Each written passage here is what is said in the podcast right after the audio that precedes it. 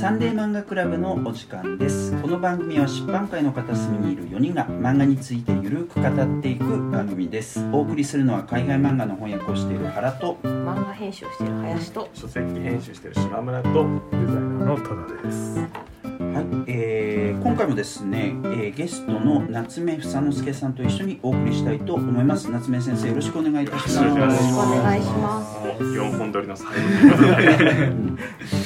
はい、えー、今回はですね夏目先生のおすすめ作品ということで松本太陽さんの「東京日頃」という作品を取り上げたいと思います。概要をちょっとご紹介しておくと、えー、2021年、えー、今年9月頭に小学館から単行本の第1巻が発売されました。まだ続いている作品ということですね、えー、でもともとはビッグコミックオリジナルの2019年7月号からあ7月号なのかな？7月ってことかな？7月から、えー、と2020年9月にかけて連載されました。連載が、えー、2020年9月で、えーと、本が出たのが2021年9月なんで1年ぐらい間が空いてるんですね。まあなんかあの修正作業とかがあったのかどうかっていうところですね、えー、です。で松本太陽さんについてはねあのー繰り返すまでもないというか、まあ、今や日本を代表する漫画家さんの、えー、一人と言っていいんじゃないでしょうか、えーと、いろんな作品がありますね。僕自身はあの90年代にえっと、鉄痕キンクリートあたりからなんとなく見てるかな。で、えっと、その後ピンポンちょうど僕その頃漫画読んでなかったですけどでもやっぱその頃結構注目されてた印象で、えっと、サブカル的な文脈の中でもすごく評価が高くなっていったという印象がありますでその後ゴーゴーモンスター」とかね雑誌連載せずに単行本を出すみたいな感じ結構チャレンジングなことをされていたという印象がありますけれども。はい、えで、えーと、この作品のあらすじを簡単に説明しておくと主人公はですね大手出版社小学社 小学館じゃなくて小学社というんですけど小学社で30年間漫画の編集を務めた塩沢和夫さんという男性ですね、えー、立ち上げた雑誌が廃刊した責任を取ってで、えーとまあ、自ら出版社を辞めるっていうところから始まります。で長年一緒に仕事をしてきた漫画家に挨拶をしたりとか担当してる若手の作家を別の編集者に、まあ、引き継いだりとか、えー、そういうことを、えー、としてですね、えー、さらに、えーと、自分が、えーと、好きな、まあ、大事な漫画の蔵書を処理えー、する、まあ、古本屋に売ろうとするわけですけどそういうことをして漫画への未論未練を断ち切ろうとするわけですが、えー、結局ですねうまくいかないわけですね。で、えーと、かつて担当したベテラン作家で、えー、立花玲子さんという女性漫画家が出てくるんですけどその人の葬儀の後、えーと、その塩沢さんは長らく漫画制作に携わってきたけれども理想を追求しただろうかと自分は、えー、をとそういうふうに自問して再び漫画を作る決意をしてえーと、一緒に仕事をしたい、まあ、漫画たちと漫画家たちと会っていくっていうところでこの第一巻が終わると。そういう感じになっております。はいえっ、ー、とちょっと感想を聞いてきますかね。島村君どうですか？いやなんかちょっと松本太陽僕あんまり時代劇っていうのはあんまり 読まないもので、うん、で時代劇のものを書いてた時もあああったじゃないですか。そうですね。で少しまあ松本太陽さんの新作っていうのをこう読むのはちょっと離れてた時もあったんですけど、うん、今回「東京日頃」読んでうわなんかめっちゃめっちゃめっちゃいいとしか言いようがないというか なんかいやなんか絵も絵とこのお話とこの空気感やっぱこうそれが一致している漫画家すごいみたいな、これが、これが漫画だみたいな、あの、本当に、もうすごいこう IQ 低くなっちゃうんですけど、なんかそういうふうな、あの、気持ちで読みましたね。なんか泣けてくるんですよね。どのコマ見ても。なんかすごく、まあうんね、あの哀愁というものが漂っててもうなんか何度もな2回ぐらいも読読んでます。もう3回ぐらいそうですか、はい、もうなんかそれぐらいしか言えないそれぐらいしか言えない。はい。わ、はい、かりました。えっと多田さんどうですか？えっとすごく面白く読みました。で松本太陽さんは僕やっぱその学生ぐらいの時にちょうど読んでたんで、うん、逆に僕はなんだろう「花尾」とか「ゼロ」とか「鉄痕」とか読んでたんですけどそれ構あんま知らない。んですあなるほどね、逆に。で結構久しぶりに読んだんですけどあのすごくいいなと思いました、うん、絵も結構書き込んではいるんだけどもっとこなんですか力力の抜けた描線のかっこよさとかうん。もすごいあるし、あのキャラクターの表情とかそのなんだ割と成長なてらわない画面でもすごい画面が持って、うん。あななんつうかな。あこの人ややっぱりちょっとなんですか。その若者の頃の尖った気持ちで読んでたからあ、まあ、青い春とかも好きだったんですけど、うんうん青い春ね。そうそうそうそう。だからあこの人こんななんかまっすぐにこの漫画のことを書くんだみたいなちょっと驚きっていうか、なるほどねうん、ドストレートに書いていく感じのあの面白さっていうのもあってあの結構グイグイ読みましたね。なるほど。で実際ちょちょっとこれ不思議、まあ、出てくるキャラクターの皆さんみんなすごくあの魅力的で、うん。まあ林さん問題については次の林さんと思うんですけど。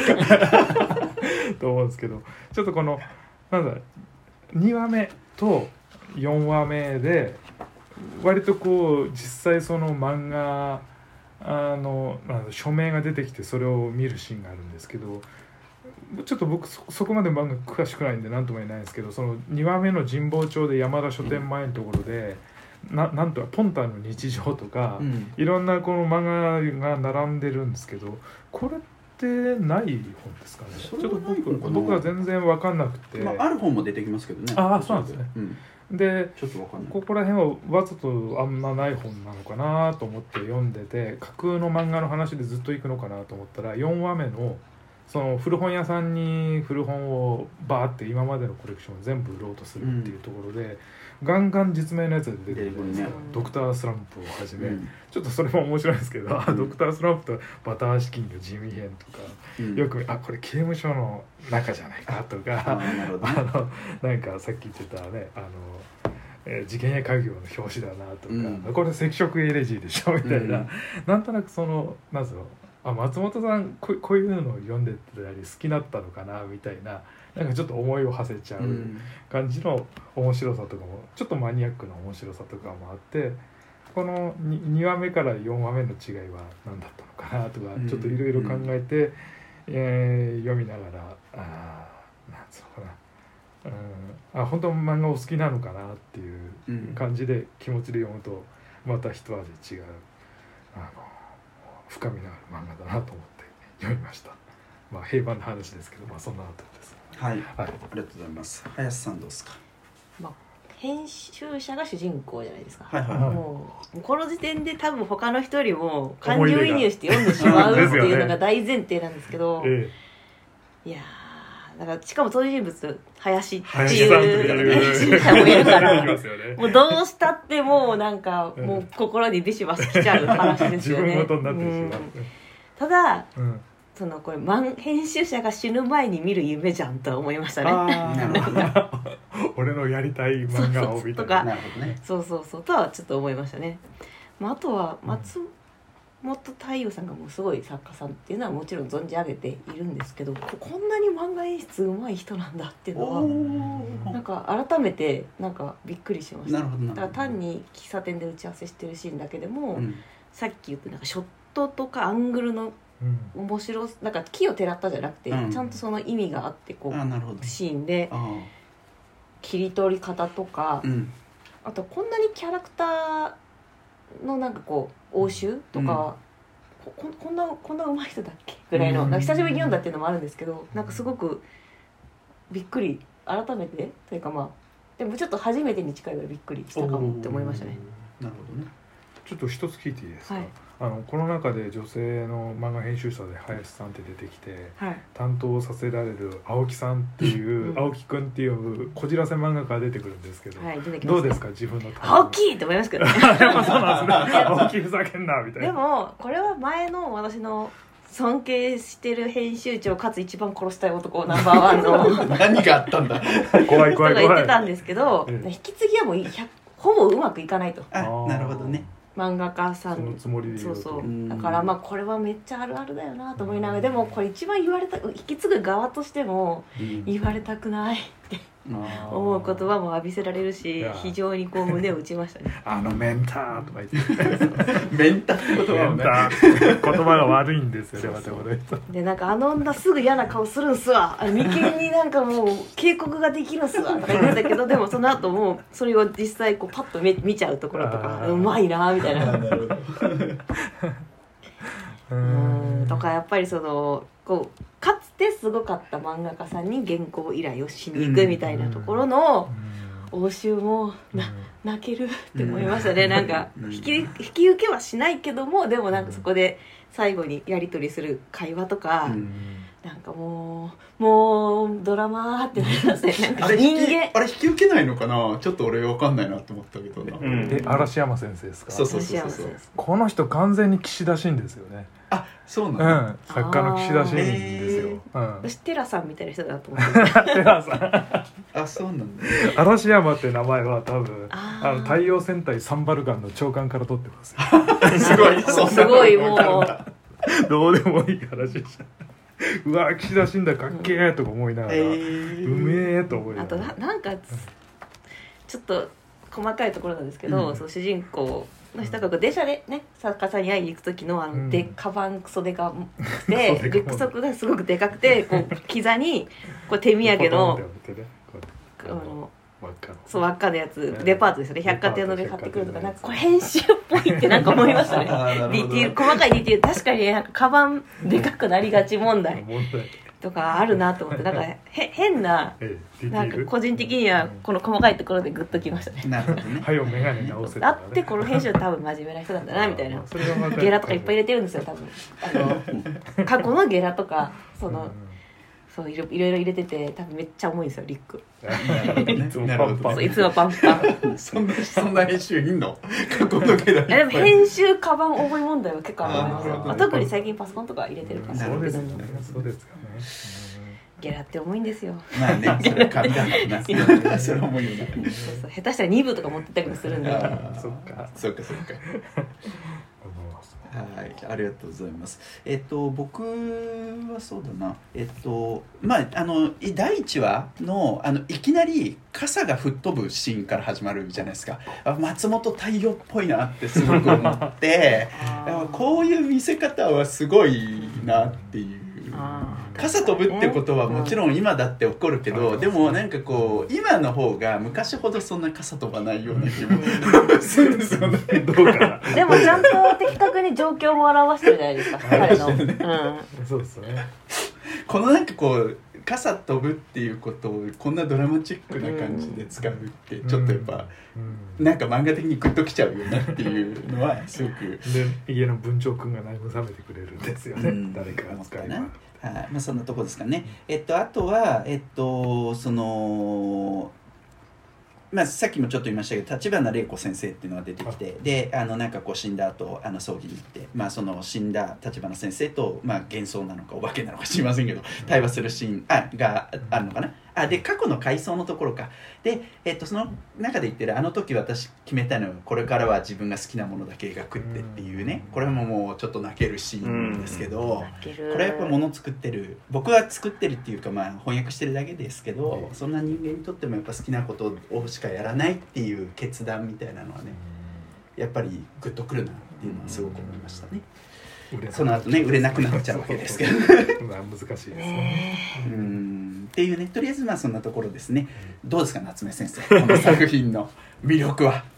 えっとね松本太陽をずっと読んできたっていうかまあお。俺途中からですけどね、はいはいはい。あの割と初期から読んでるうんうんであの松本太陽論も書きまして、うん。その時に僕が主題にしたのは表現論ではなくて読者論だったんですよ。うんなるほど。うん。で松本太陽ってその日本の漫画読者のコアな部分がまだ生きていた時代に間に合った作家だっていうのがそれの趣旨なんですよ、えーその後2000年代に入ってあのどんどんその電子に移り変わっていくに従ってその共同体が、えー今組み替わっている最中で、うんえー今だとこの人は難しかったかもしれないっっていう問題意識があって「間に合った作家」っていうタイトルをつけた。なるほど。であの実はその読者層という問題を結構前から考えていて、うんうん、あの作家って自分の読者層を読み違えるとずれてくるんですよ、うんうん、これはねとてもシビアな問題であので松本さんはねひょっとしてそれ感づいたかなっていう作品なんです。よあのね方向転換をしようとしてる感じが僕には感じられるんですよ。なるほど。で今ねあの原さんが指摘した冒頭の、はい、いかにも松本太陽の、このあのー、傘が飛ぶシーンのニコマメの顔なんかはこの目をつぶった顔なんかは本当に松本太陽でだから松本太陽で入るんですよ。いやいや松本太陽だと思って入るじゃないですか。ほいでこうでまた眼鏡の奥のこの笑わない目とかね、いうのがあの描かれつつ眼鏡が真っ白になるところも描かれつつですね、ところがですね最後またあのこの1回目の最後の方でまたあの傘飛んじゃいますよね。第1話の最後でね。で1回目のラストのページが風景の円形なんですよ、でここではまだ気が付かないんだけど、うん、ずっとこれ全部風景の円形で終わるんです。よ毎回そうですね。でこれが何を意味するかっていうのが僕は気になっていてなるほど。これ多分松本さんは初めてこれを使ってんじゃないかなと思うんですが、えー、風景の円形で終わる。でねあの全体にその風景に語らせようとしてるような気がするんですよ。うんうんうん、あの逆に言うとですね冒頭のこの顔っていうのが松本太陽だとすればですね、うん、その風景でお話を語ろうとするっていうのは多分彼にとっては新しいものでそれから漫画との距離っていうのもあのー、多分初めての挑戦だと思う、つまり漫画っていうのをどういうメディアなのかっていうことを編集者の側から書こうとしてるので、うん、えー、言ってみれば自己対象化に近いことをやろうとしてるような気がするわけ、うん、その結果ですねさっきも指摘がありましたけど昔の漫画が出てきたり、具体的に、はいはい、それもさ青の戦士と戦士しますね。ねあの風景で日本で風景で物語が組める人のあのトップの一人がた谷口二郎であってね、うん。えー、その青野選手が出てきたりですね、うん、あのー、えー、っとね赤色エレジー赤色エレジーありました。ね。えー、どうしやってとこ。ろこの99ページ。そう。でね赤色エレジーはですね実はですねお他にも出てた。大友克弘なんかありますよね。あああのショートピースかそうそうそう。ショートピースで初期のね単行本ですね、でね42ページであの一コマ目でねあのそのあの問題ありがちな、あの漫画がね 青木君があのよなんかこれは4畳半かしら。ああ汚いアパートの中でうつ伏せになって昨日も備え主だって言ってるでしょ。これ赤色エレジなんですよ。ああ さすが、なるほどまあ、この人ガル引きずりまくってる人ですもんね。そういうこともやってるんですよ、なるほどな、うん、だからねやっぱ漫画というものをあのもう一度直面しようとしてる感じがするんです、うん、その感じがすごいします。だから、絵も絵柄もちょっと変えてるので、あのまだこれ1巻目なんで、あのこれから松本太陽どこに行くか問題っていうのが あの僕の中にはありまして、あのそれを描こうとしてるって感じがしてですね、あのやっぱり最後の木曽薫子という女性作家、はいはい。最近全然書いてない、ええ。であのちょっとあのャラいいですよねあの変な宗教にはまってる息子がね。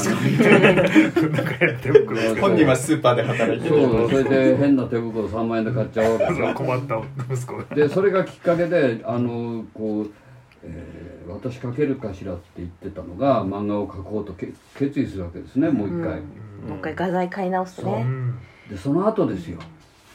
あのすごく日常的なあのその家庭の画面うん。がある中に突然多分あのローマ時代のあのオクタビアニウスとか出てくるえローマ時代のおそらくは少女漫画をうん。あの松本太陽が書いて 結構暑苦しめのやつ書いてみたっていうあの少女漫画の時代劇みたいのがあのものすごいこうみなんつうの？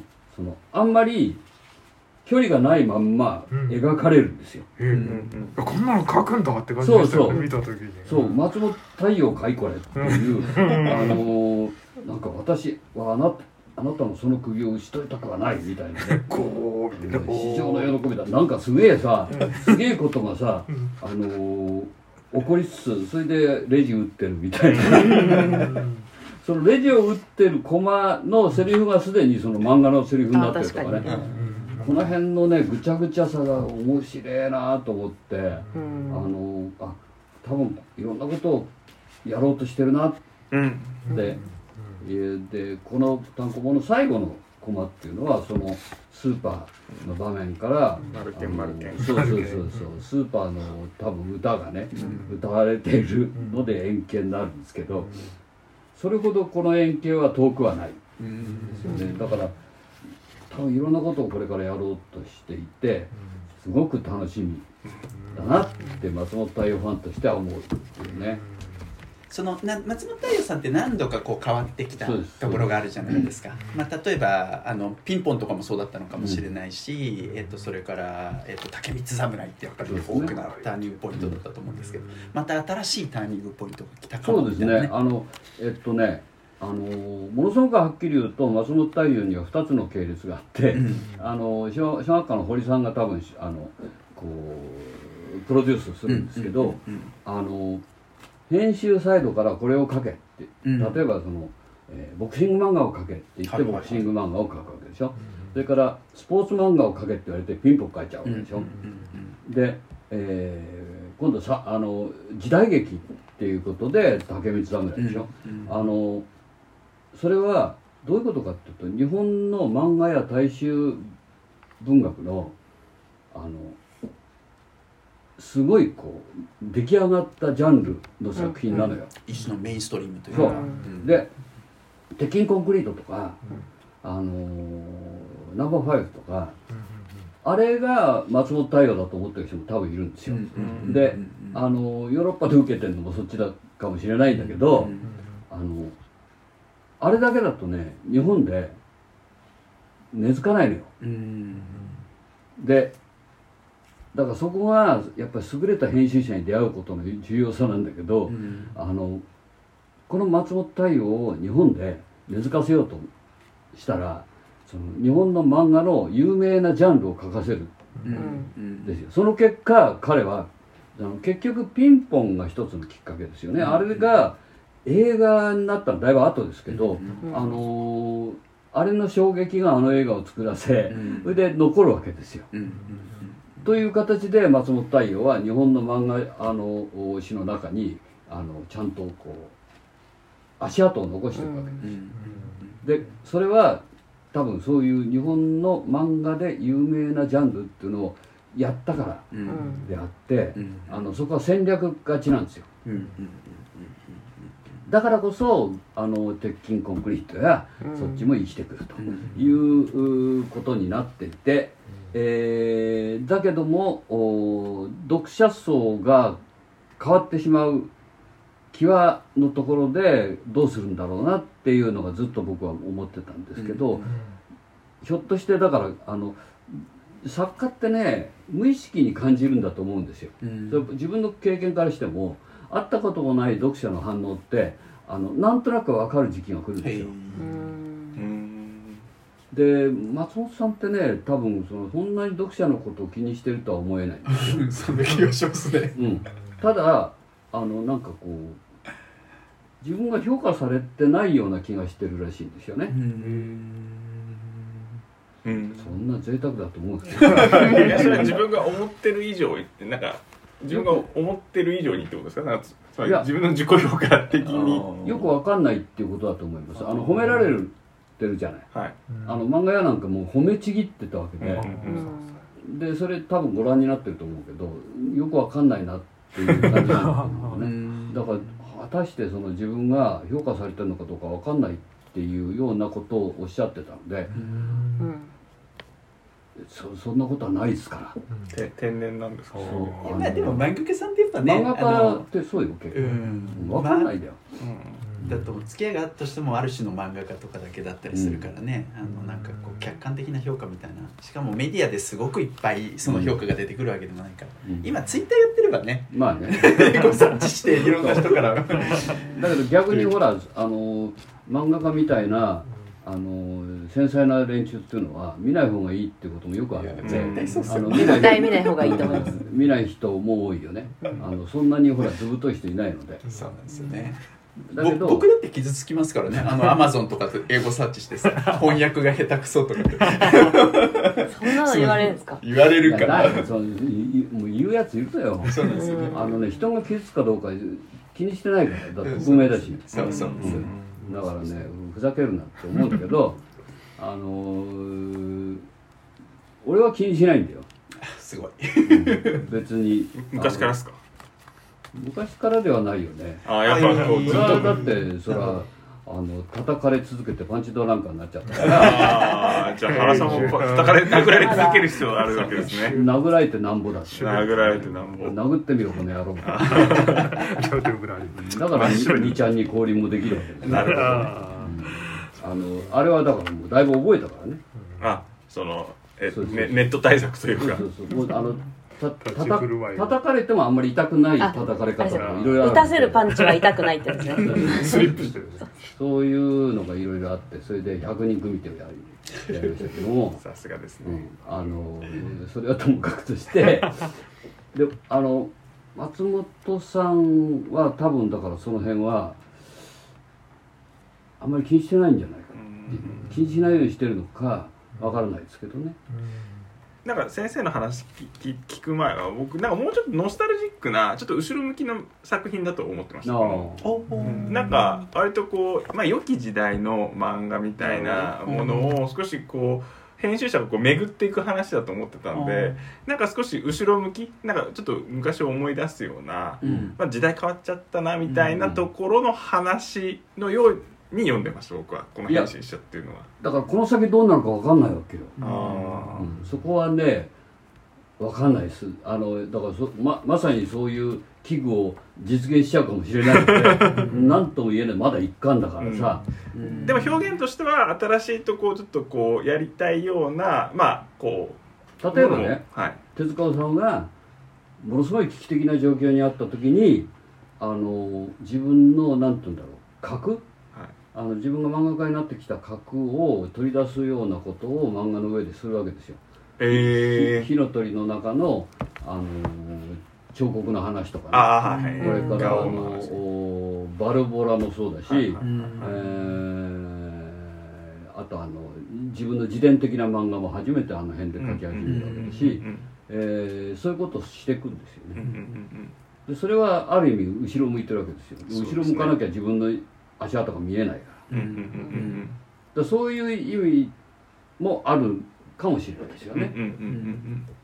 でも一方では表現では少し新しいね絵も確かになんつうのかな。あの松本太陽なんだけどなんだろうな。確かにちょっと遠い風景とかもうあんまり遠い風景っていうのは距離を取りたいわけでしょ？うんうんうんうん。ああ、なるほど。だから距離を取りたいっていう意識の反映だと思うんですよ。はははは。まあじゃあその意味で言えばまあちょっとどっちの気持ちも入ってるような気がする作品とも読める、そうじゃない。だから社用産業みたいな言葉この中でも出てたと思うんですけど、漫画が社用産業であるっていうのはご本人は多分すごく自覚してて、なぜなら90年代とかに結構活躍してたら、数字の上でもすごくはっきり出ちゃうと思うんで,、でその意識は絶対あると思うしであの登場人物の一人が言ってたような気がするけどなんかこう。えっと、漫画がだからなんていうか数字だけになっちゃったっていうかねなんかこう、ただ売り上げだけ追求してて心がないみたいな、でそういうような気持ちとかも含んでると思うけどとはいえ何かこう決断は前向きであるというかその編集者の独りよがりなところもあるのかもしれないけど、でそういう意味で言うとなんか俺結構勇気を与えるような作品っていうか自分今現在の漫画の在り方みたいなのを自覚しながら。うんえっと、そこで、えっと、漫画に誠実に向き合って何かやっていくみたいなことをポジティブにやろうとしてる。それそれを描こうとしてるっていうか、そういう感じはそうですね。感じるな。青木くんいるじゃないですか。なんかこう旗から見ればなんかすげえこう滑稽な感じの人間としてはそうなんだけど、うん、漫画に対して多分誠実な作家なんだと思うんですよね。なんかこう自分の描きたい作品をもがいて描いてる感じがあって、でもあの林さんの言葉が結構手厳しかったよね。なんかこうやっぱ自己保身に走ってるっていうかさ、その怖いのがすごく漫画に出ちゃってる、臆病さが出てますそうそうそうそう。すごい適切で怖い。的確で怖いなと思って。タイトル嫌な予感しかしないです言われりゃ嫌だよな。ですよね、俺結構ここ好きでさ林さんがちょっとなんです読んでくネーム読んでください。青木君は読んであの僕に読んでほしいと思ってないと思いますって言ってプルって電話あとか言って「島田さん」とか言って「島のネーム送ったから読んだって」みたいな。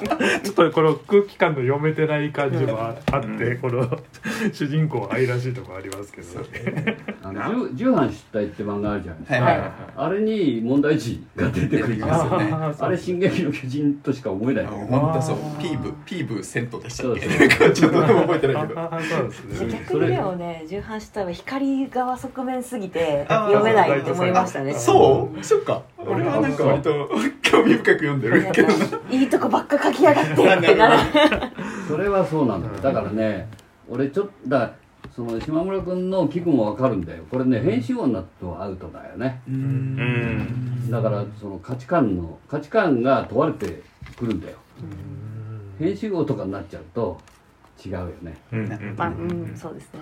まあでも編集なんてまさにビッグコミックスピリッツかなんかだったと思うんですけど当時だ同じところに載ってたと思うんですよね太陽さんとかは。うん、だからそういうことも結構意識してるんじゃないですか。だって土田聖輝に対してはかなりリスペクトを持ってたような気がしますよね太陽さんご自身が。ちょっとだから不安はあるよ正直。なるほど。だけどだからそこで作家の無意識がどれだけ、うん、あの左右するかだと思う。ん。ね。作家の無意識か。そうか。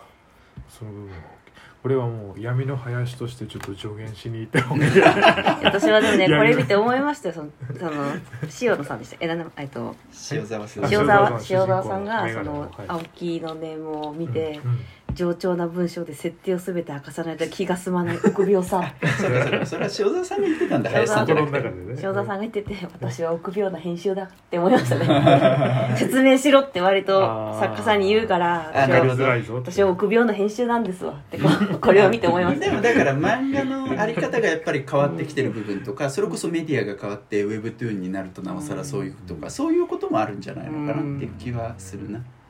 そうねなんかいいセリフもありますね。なんか古本屋のねお兄ちゃんもいいじゃないですか「俺わかるよ。俺も漫画好きだからさ」っつって。こう巻いちゃうっつってそうそうそう。いやでもあのもうね一生多分2時間がかかってですよね。全部の本古本価格計算して。まだ出てくんのみたいな中ででもやっぱ売れませんっていうの。がいいえみたいな。ええ話やって思いました。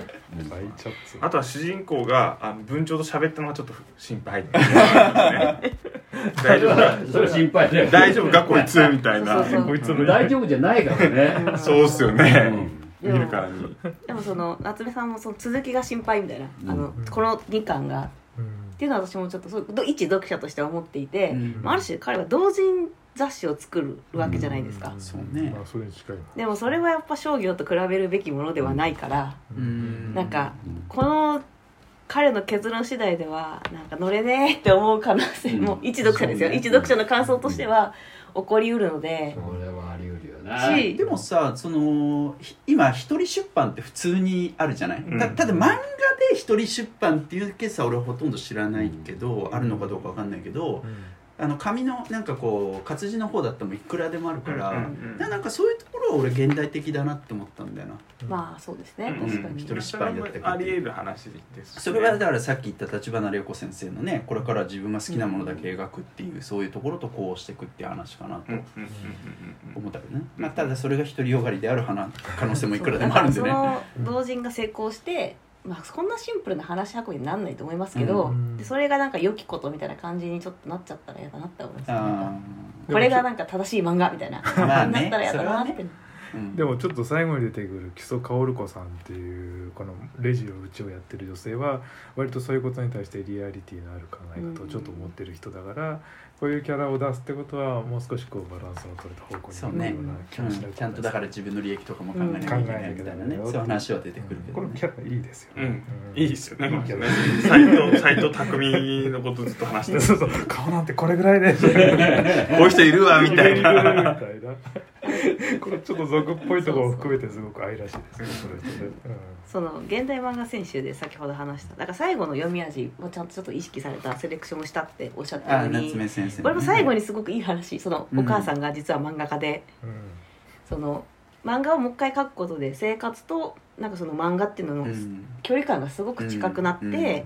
生活の一部のちょっと先にもう漫画が現れてきたみたいな、うん。生きてたみたいなのはなんか本当にいい話。もうシンプルにいい話ってそう思いました、ね。そうね。だからさやっぱそういう点でも中年とかに勇気をある意味与えるっていうのはすげえ感じる作品でその中年になった、まあ、かつての松本太陽からこういうテーマが出てくると全く思わなかったんですいけど。やそうそうそうそう。だけど中年になった漫画家が今もう本当に斜陽を迎えている漫画でそういうことをやるっていうのも俺はすげえ美しいなって思うんってんだけどね。だから松本太陽ってさある時点までさ少年ばっかり描いてたよねあはいはいはいはい。でああ確かに。竹光侍でようやく大人になるんですけど、うんうんあのまあでも子供たちが周りにいたりなんかうんすうんうんるんですね、あのその辺のなんだろう成長の意識っていうのは多分あるんだと思う。んうんうんうんうんうんうんうだってだからそれこそ谷口二郎と比較すると、うんうん。あの松本太陽はずっと子供を描いてった人だからさ、うんうんえーでほとんど女性はあまり出てこないうんわけですよね、だからそういう意味で言うと今回はちょっと一味違う感じはあるよね、ああとそれがプラスで言えばなんかピンポンで印象的だったのは確かにあの若い子たちのこう戦いだったんですけど、うん。コーチの話もちょっと印象的だった時もああって、ーなるほど。なんかそれは多分大人なんか負けた大人っていうかうね。なんか少しあの敗者側のうん。お大人っていうのを結構味わい深く書いてたのは思い出して、うん。ねこの漫画にはなんかそういうちょっとこう負けた側のうん。人たちが出てるので、そこはなんかあのいいなっていう感じはありますね。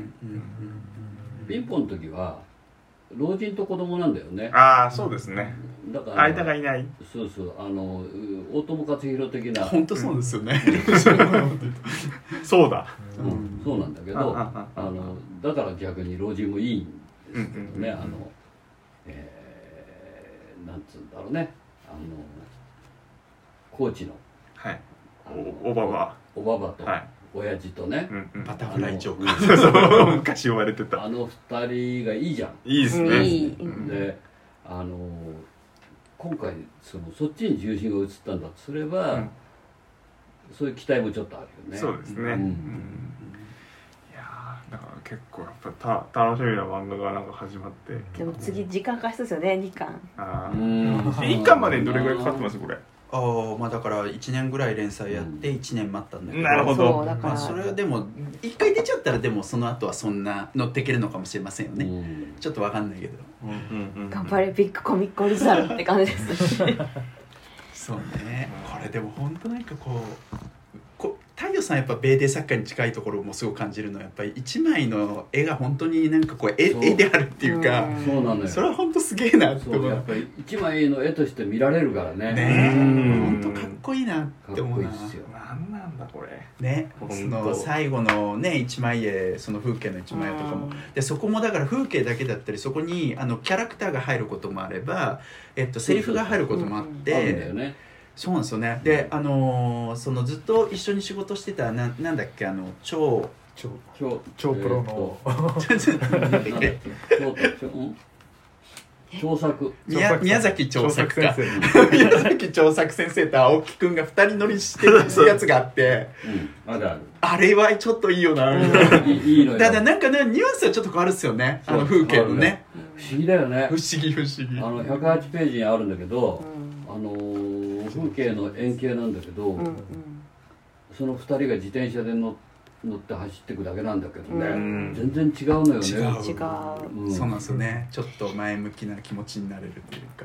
でもな長作先生も頑張れ。ね。長作先生も厳しいこと言われたけどね。すごいよね。辞めた編集者にあれ言われる？ああいう編集者そしているのか。いないだろうなでもやめたからこそ言えるのかもしれない。です責任全くないから。そうそうそう。もちろんそうなんだけどそれをでもさ言おうと思ってもあんまり言わないんじゃないかな。でもちょっと泣いてましたからね。うん。言う方にも。いやこっちだよみたいなあいいっすよね。あそこの会話もいいっすよね。なんか緊張感伝わってきますよね、あと一瞬こう私タイトルをちょっと読んでなくてそのお葬式の回はいはい。は一瞬「ちょ長作先生!」って一瞬思い 思いました。いきなりがちょっとご病気ぐらいはだったんで。あそうだったそうそうそうそう。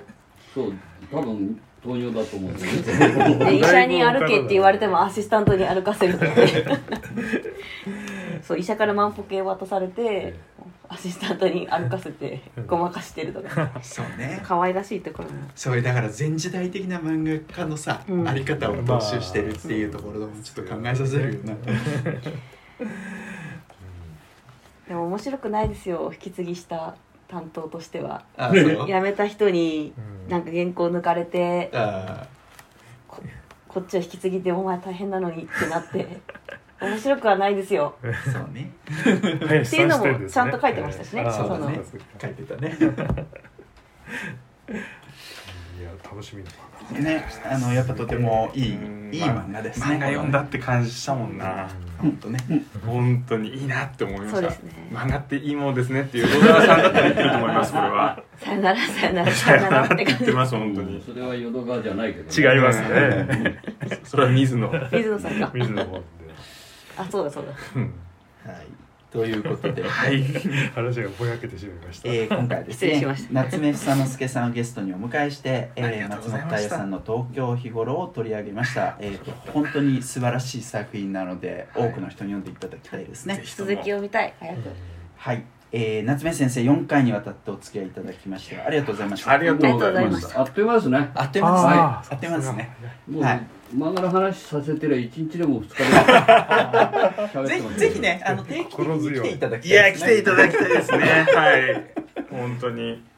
はい、またあのー次回、えー、と夏目先生が来てくれるお楽しみに。こうやって漫画語るんですね。あそうね、うん。勉強になりました。はい。勉強させていただきましたはい、えー、ということで次回なんですけど次回は誰がどんな漫画を取り上げてくれるんでしょうか？はい、えー、私島村がですね、えっとタイトル「筒がない生活」というタイトルで、えっと著者がですね INA 稲さんという方ですね。でこれまたトーチなんですけどすいません。トーチはいですね。トーチの回し物になってます。はい。